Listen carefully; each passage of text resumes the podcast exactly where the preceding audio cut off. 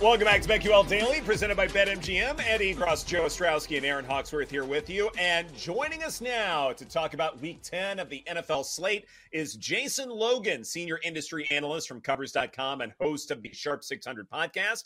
Thank you so much for joining us, Jason. We greatly appreciate it. So, in our last segment, uh, we had a battle royale among the three of us, uh, specifically with the Lions and the Chargers game. Contest picks. And for some reason, all three of us landed on that game. But uh, Erin and Joe picked the Lions. I, of course, uh, went with the Chargers. Would you like to help settle this debate for us? All right. I also took the Chargers plus three. This market moved to plus three oh. yesterday.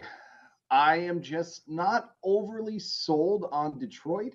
Kind of saw them get their pants pulled down against quality competition against the Ravens.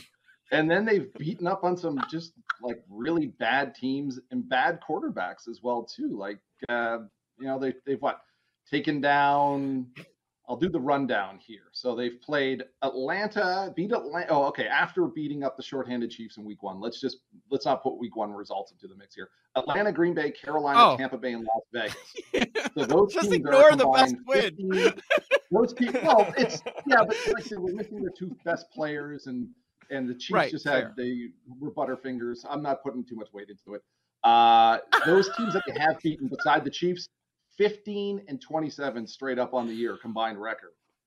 Uh, for the Chargers, of course, the Chargers are the Chargers, so you're always treating them with uh, a little bit of caution. But we're seeing improvement from this team. The offense is starting to pick it up under this new offensive coordinator in Kellen Moore. They're doing really well inside the red zone, scoring at one of the highest TD percentages in the league. Detroit, they roll out the red carpet when it comes to teams in the inside their own 20 yard line. They've given up a lot of touchdowns. And then this Chargers pass rush finally healthy, getting after the quarterback.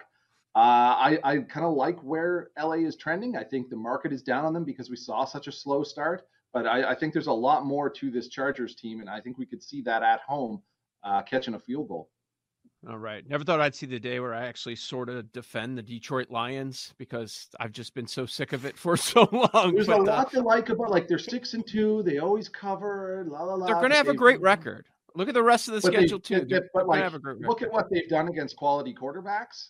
They've given yeah. up a ton of passing yards, a ton of touchdowns, and then it's like, okay, you've beaten Jordan Love and Jimmy G and Desmond Ridder. Like, I, I'm pretty sure I could, you know, probably hold those guys to under 200 yards. So can't wait to fade them in the playoffs. Right? Um, here's one that yeah, yeah. that we do Which used to be with. the Chargers bet. That used to be the Chargers play. You would fade the Chargers where they made the playoffs, right? Yeah, but they won't make it this time. So that's the the uh, I, I like your angle with Tennessee, Tampa Bay. This makes a lot mm. of sense. I, I last segment I just went over uh, my thought process on this. Why why do you like the uh, the Titans on the road in this spot?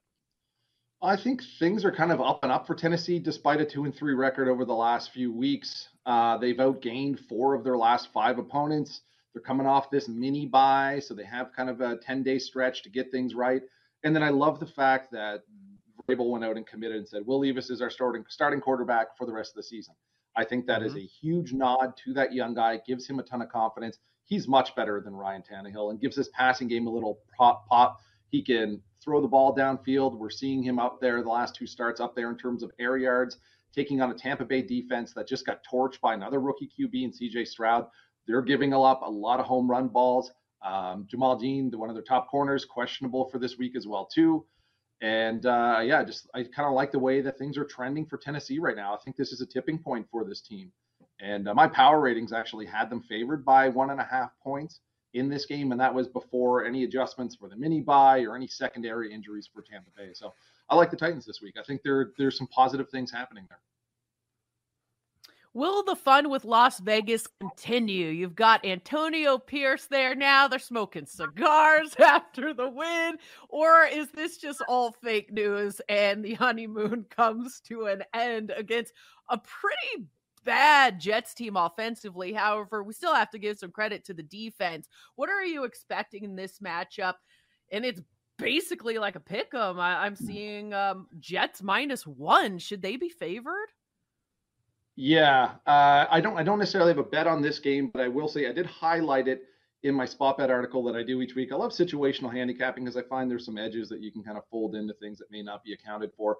And this is like one of the biggest letdown spots of the year. You have a wild week for the Raiders in which they file, fire uh, McDaniels, they fire the GM, they bring in um, Antonio Pierce. All this talk about what's happening in the locker room, the team rah rahs around them. They go and beat up on the Giants, who are, you know, they had a third stringer out there. It, the Giants are a bad, bad team right now. Um, I just think this is a is a perfect spot for them to just fall flat on their face. And uh, against the Jets, the thing is, uh, Las Vegas's defense not necessarily, um, you know, a dangerous defense by any means. They play a deep shell coverage. They allow uh, teams to kind of pick them apart underneath. I think that works all right for Zach Wilson if he is going to be the quarterback for the Jets this week. Uh, we'll see. Um, but I think that works well for them. It works well for um, you know Breece Hall to get going as well too. And then you've got uh, Aidan O'Connell going against this Jets defense, which is legit and keeping them in games. So um, while I don't have a bet on this one, I would definitely be leaning towards the Jets just because of those matchups and what I expect is, is a big letdown spot for Las Vegas. Jason, one of my approaches uh, for week 10 is almost looking at this week as a bit of an inflection point when it comes to looking at the bad NFL teams, because there's certainly mm-hmm. a couple we can rattle off, notably, say, the Arizona Cardinals, where maybe it's more about information gathering and knowing what you have and what you need going forward. Maybe those should be the bigger priorities than, say, winning football games. And specifically, I want to apply this to the Cowboys being 16 and a half point favorites against the New York football Giants. When you look yeah. at a spread that massive, is it time to say, you know what? The Giants have bigger things to worry about than trying to keep this game close against the Cowboys and that vaunted pass rush. Is that a fair way to look at a game like this, even though the spread is massive? Yeah, and we did see this one go from 15 as high as 17 and a half. There's been buyback, went down to 16, floating around 16 and a half. It's the biggest spread so far this year. And the Cowboys, I think people look at what the Cowboys did to them in week one. They did score two of those touchdowns on special teams and defense as well, too. So some of those points came from something other than the offense. And Dallas at home is extremely explosive. One of the best team total over bets over the last, what, th- three, four seasons.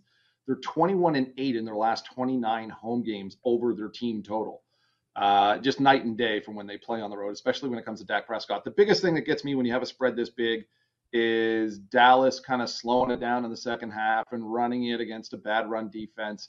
Um, I stayed away from the big spread here. I went with Jake Ferguson, the tight end, to have over 36 and a half yards uh, receiving in this one. This is a guy that started the season pretty slow. He was second year tight end, stepping in for Dalton Schultz, who left in free agency.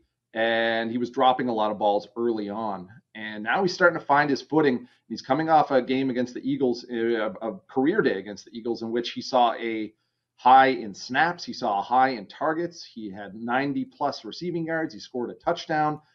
If you go back to the week one game against the Jets, or sorry, the Giants, and that very blitz happy defensive attack, he was targeted a team high seven times in that game. He only caught two balls. He only had 11 yards, but this is a guy who's coming around now.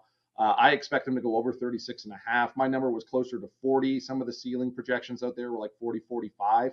He's also taking on a team that's given up a lot of uh, yards to tight ends, a lot of touchdowns to tight ends, as well as uh, they're bad in terms of yards allowed after the catch.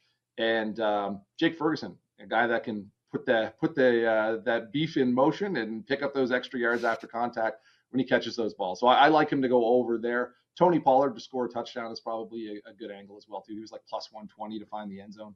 He scored two against them last time. I expect him to run a lot in this game. He's a guy who can catch the ball, run it in, hand off, run it in. So I like Tony Pollard to find the end zone as well. At uh, like I said, I think it was around plus 120 odds.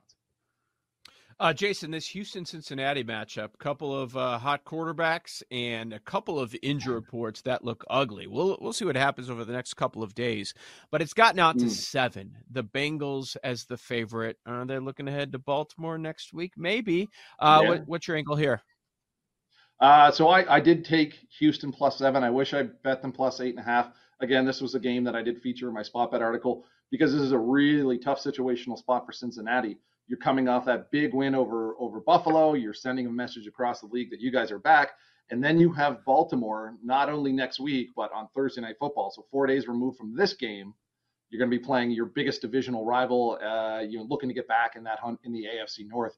And then Houston is just one of these teams that keep fighting no matter what. They're a rah rah team around DeMeco Ryans, and they've actually been one of the better second half offenses and one of the best fourth quarter offenses. So I think with a spread this big, Cincinnati, if they get up large, maybe they start pulling guys and resting guys. Chase is banged up. Was it Tee Higgins as well? Was on the injury report there yesterday. Um, you know, the, they're going to need those bodies to beat Baltimore. So I could definitely see Cincinnati taking their foot off the gas in the second half. It reeks of greasy backdoor cover. So if you can get seven, seven and a half, uh, like I see this this market is just it's slimming down. What six and a half, seven right now? Yep. yeah. So I took I What took, other- I took Houston plus seven. Okay. Okay. I like it.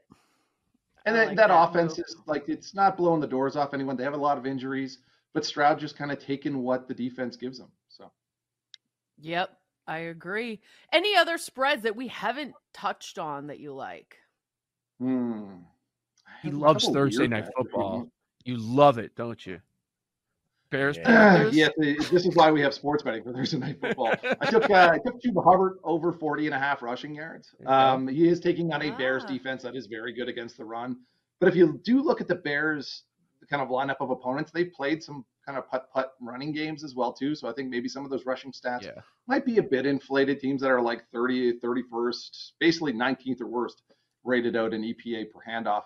Um, in Carolina, with Thomas Brown now calling the plays, they're trying to find some balance on offense. They were passing a lot because they were falling behind so quickly. It happened last week. Hubbard only had, I think, 46 yards on 16 carries, but Thomas Brown wants to find balance. I don't think Chicago is the offense right now that is going to jump out to the big lead that we've seen against Carolina. So I think the opportunity is going to be there to run the football without consequence. So I like Hubbard to have, like I said, over 40 and a half. It's not a massive day, uh, but a lot of the projections painting even closer to like 65, 70 yards for him. So uh, that's what I do have for that game is uh, Chuba Hubbard over. I think it's bouncing between 40 and a half, 41. It was as size 43 and a half.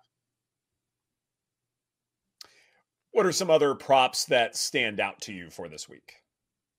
I got a couple weird ones. So I got I got I have uh, Saints in Minnesota to have over three and a half field goals made. It was even money out there. The narrative essentially makes sense though. You have Josh Dobbs stepping in for Minnesota at home. Um, you know, not knowing this offensive playbook very well, he's able to make some magic last week. But I think we'll see this offense stall out against a very good Saints team, so that could lead to more field goal attempts. And we have seen Minnesota average 3.3 field goal attempts over their last three games. And the Saints, they're second in field goal attempts uh, on the season.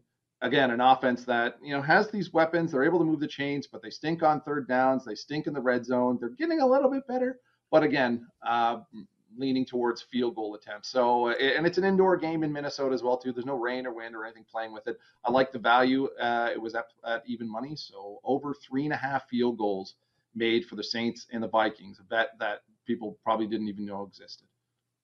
Uh, Jason, NFL total. know existed. We're cheering for field goals. Woo! Yes. Hey, fine. Uh, well, you know what? That's been happening a lot this year because unders keep on Yep. hitting this year. Uh, you've Yeah, been talking sure, about it over sure. at covers, I'm sure. And I mean, it's for us. I think it's the biggest NFL betting story. It's like, when is this going to turn? Like, uh, Now it's normal to have all these totals in the 30s, and it's high if you see a 46 or a 47. We got a Mhm. couple of those this week. Like, whoa, that's getting out there. Um, Mhm. when are when are overs going to hit?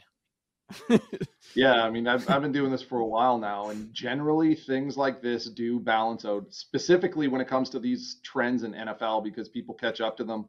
And we Mhm. have seen the betting markets working totals down and down and down. I think there will come a time where it's going to be a tipping point and you will see value on the over because books just kind of have to adjust to what's happening.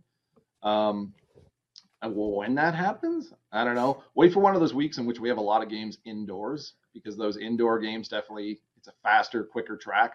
Uh, take I haven't taken a good look at this week's schedule. I know there's not a whole lot of bad weather out there, but I think that's probably where you're where you're going to see overvalue start to bubble up is when teams are playing indoors and getting out of kind of that cold November, December weather. Uh, but Mhm. like anything in sports betting, it, it tends to balance out over the course of the season. So I would expect soon, Joe. Jason Logan, senior industry analyst from covers.com and host of the Sharp 600 podcast. Thank you so much for your time. We appreciate it. Yeah, no problem, guys. Thanks for having me and good luck. Thank you so much. Good luck to you as well. Y- yeah, Joe, it, it is hard to kind of decipher okay, when is the time where we're going to get to these overs? Because you know it'll happen eventually. But Yes. if we continue to have all these young quarterbacks and all these, you know, third stringers playing, maybe it won't happen. Maybe, maybe like tonight. It's like we'll go over in lightning bets. It's like no chance am I going to bet an over. I'm not really looking at any overs right now. That I, that's that's where I'm at as far as that goes. It's under